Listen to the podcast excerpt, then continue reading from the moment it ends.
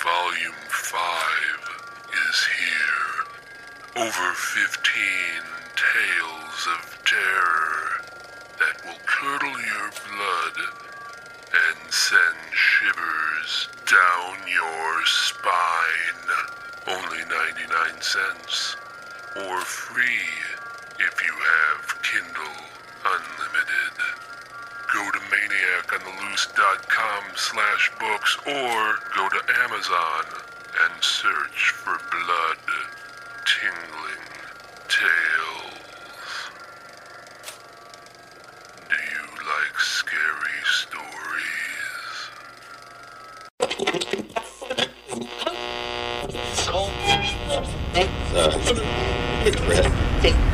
If you like scary stories, you've come to the right place.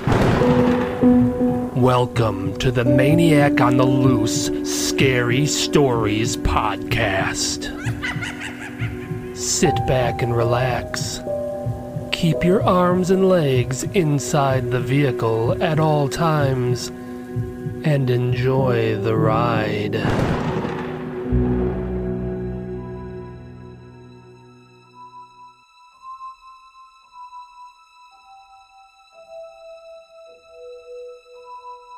The Lunatic.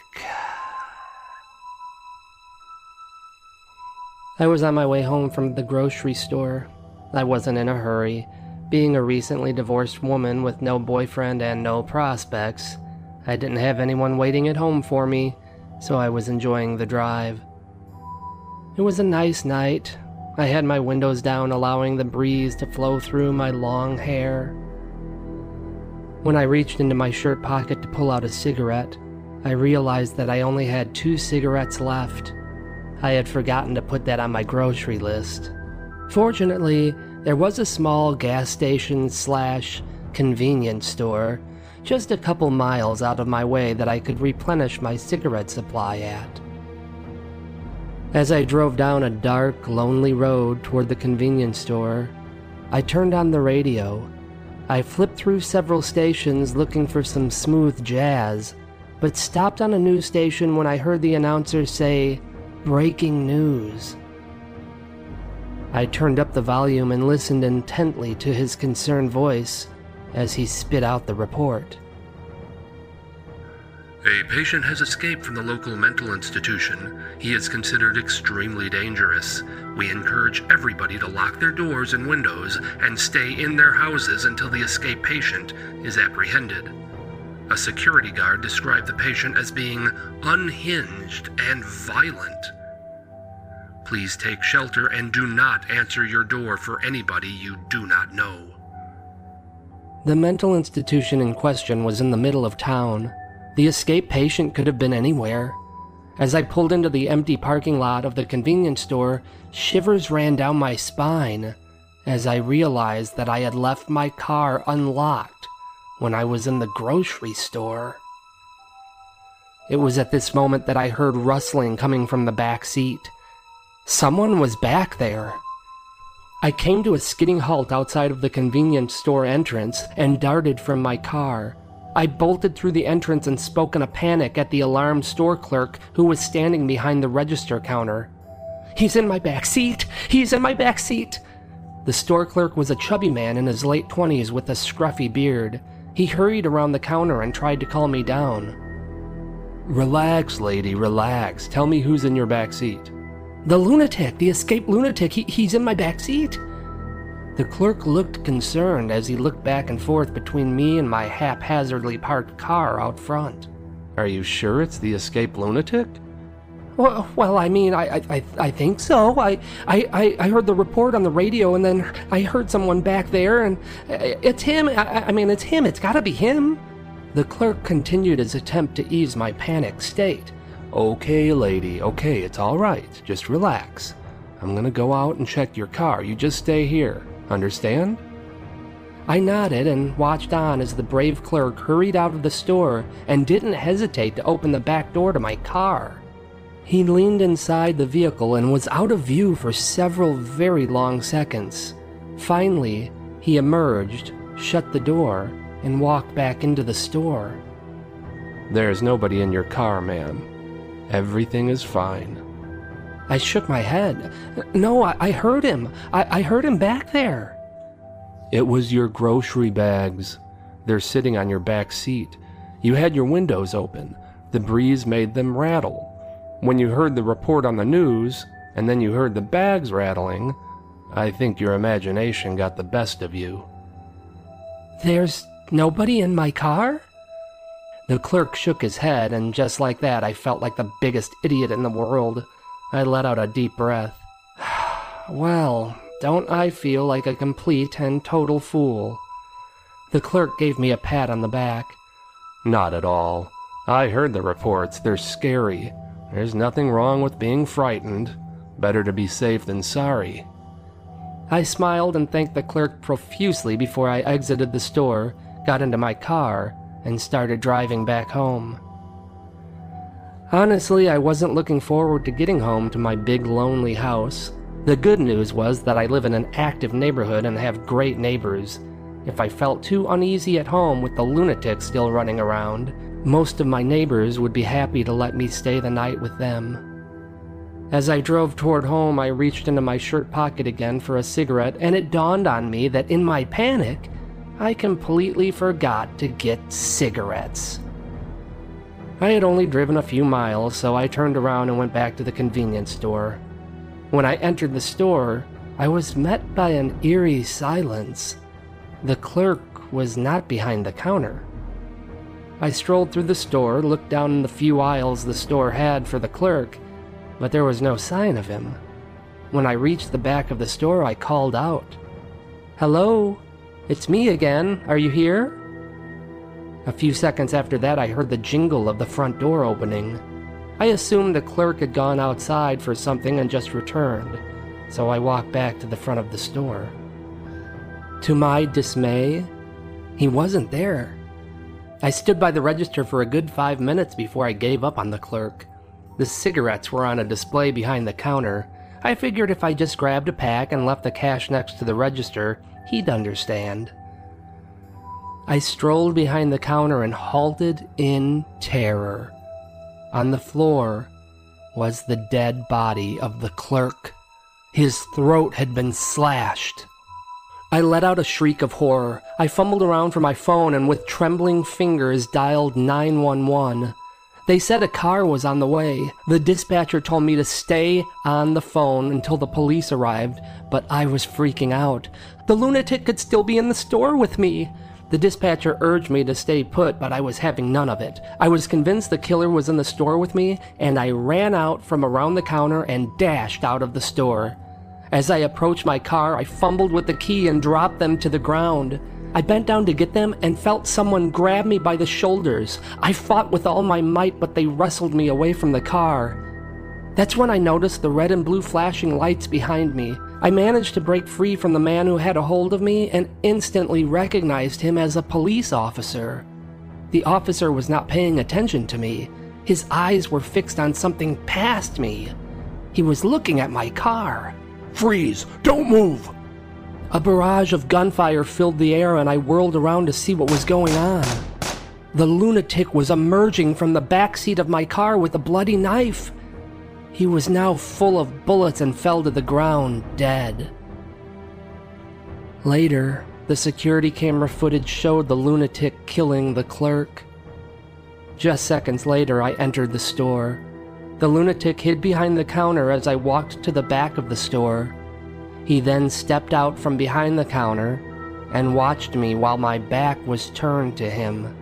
He held his knife up in an attack position and took a few steps toward me, but then my car caught his eye and he exited the store and snuck into the back seat of the car. His likely plan was to kill me and use my car to escape town.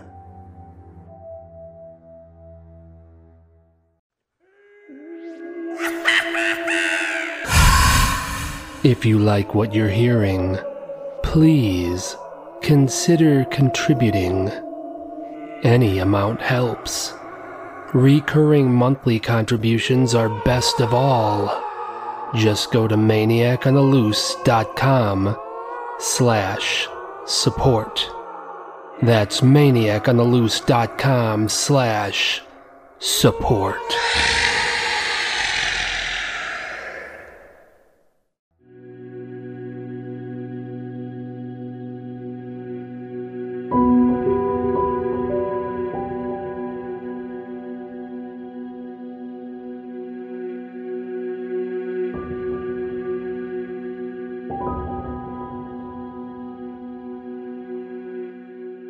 Pregnant smoker. I went to a local night spot to get a stiff drink. I was drowning my sorrows, you see. My divorce was officially final. A divorce I never wanted. I loved my husband. I would have done anything for him. But the one thing he wanted more than anything else, I couldn't give him a baby. We tried and tried. Believe me, we exhausted every avenue for getting pregnant, and absolutely nothing worked. It turned out I just couldn't have kids.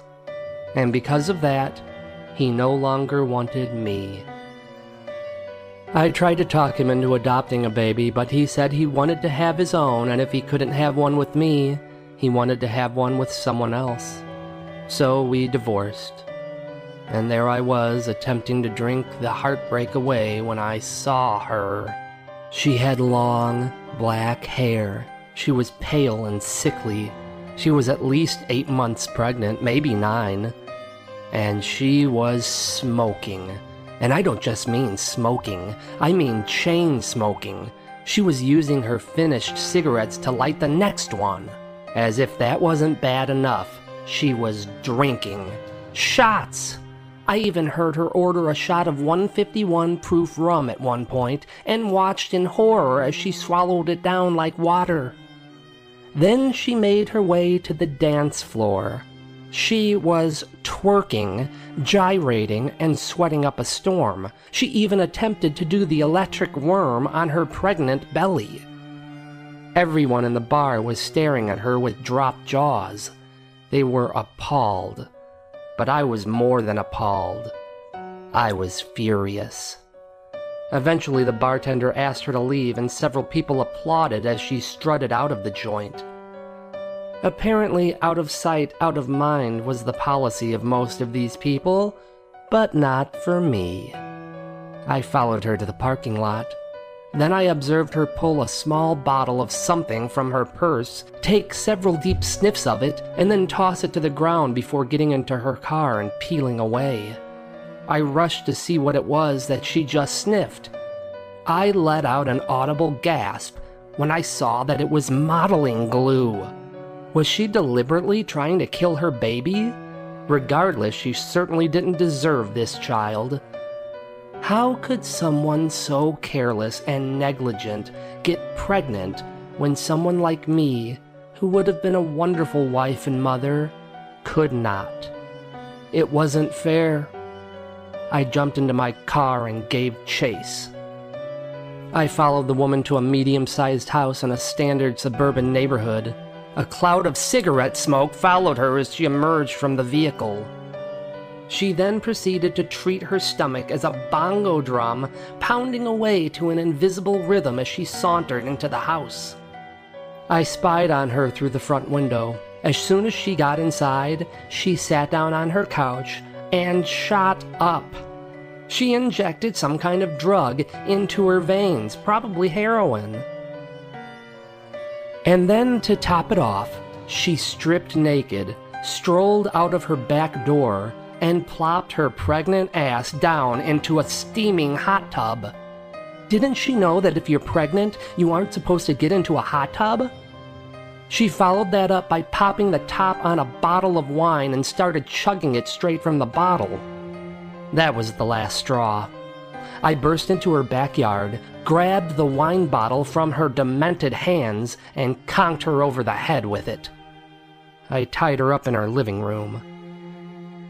When she came to, I told her everything that I witnessed and made my opinion extremely clear that she was not deserving of a child. She was still in a drunken, drug induced stupor, but understood what I was saying, and was well aware of the situation she now found herself in. Go ahead and kill me. I don't care. Believe me, I would like to, but I don't want to harm the child growing inside you. She began to laugh at me. Child. it's a monster. I didn't know what to say as she continued. Why the hell do you think I'm smoking, drinking, sniffing glue, shooting heroin, jumping around like a fool, and soaking in a hot tub? Why? What do you think I'm trying to do? Then I realized you're trying to kill it. you're damn right I am. Then why don't you just get an abortion? I tried. It wouldn't let me. Who wouldn't let you? The baby wouldn't. I was raped by a monster, half man, half fly. Its monster offspring is inside of me, and I'm trying to kill it before it wreaks havoc on the world. That's when I realized she was insane. I immediately pulled out my phone and started to dial the police when the pregnant woman started having spasms. Oh no, it's coming! The monster is coming! Slime began oozing out from between the woman's legs as she let out the most hideous of screams. I watched on as the woman's eyes rolled back into her head and she went into violent convulsions. Blood began to pour from her nostrils and eye sockets, and then the upper portion of her body went lifeless, while the bottom portion of her body wriggled around on its own. I heard a loud snap and splash like a water balloon hitting hot pavement, and then witnessed a river of blood and pus like fluid flow from between the woman's legs, followed by the emergence of a gigantic, squirming maggot. I ran as fast as I could toward the front door of the house, but slipped on the grotesque fluid and fell hard, slamming my head against the floor in the process. I was in a daze. Everything was blurry I was trying to move, but my body wasn't getting the message. I laid there helpless as the hulking, slimy maggot wriggled its way to me. I was the monster's first meal.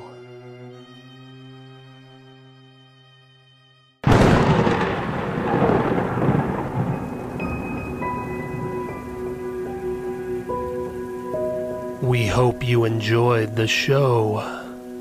We're dying for you to come back for more. Visit maniacontheloose.com. Sign up for our newsletter, and I'll give you some free stuff. We'll see you soon. Very soon. Here's a super fun way to support the show. Go to maniacontheloose.com slash store and buy some Maniac on the Loose merchandise. Let the world know you're a listener. T-shirts, sweatshirts, hoodies, hats, mugs, there's a bunch of items to choose from. And you have a multitude of design choices, including all of my book covers. Go take a look. It's super cool. Go on, do it. Right now, go maniacontheloose.com slash store.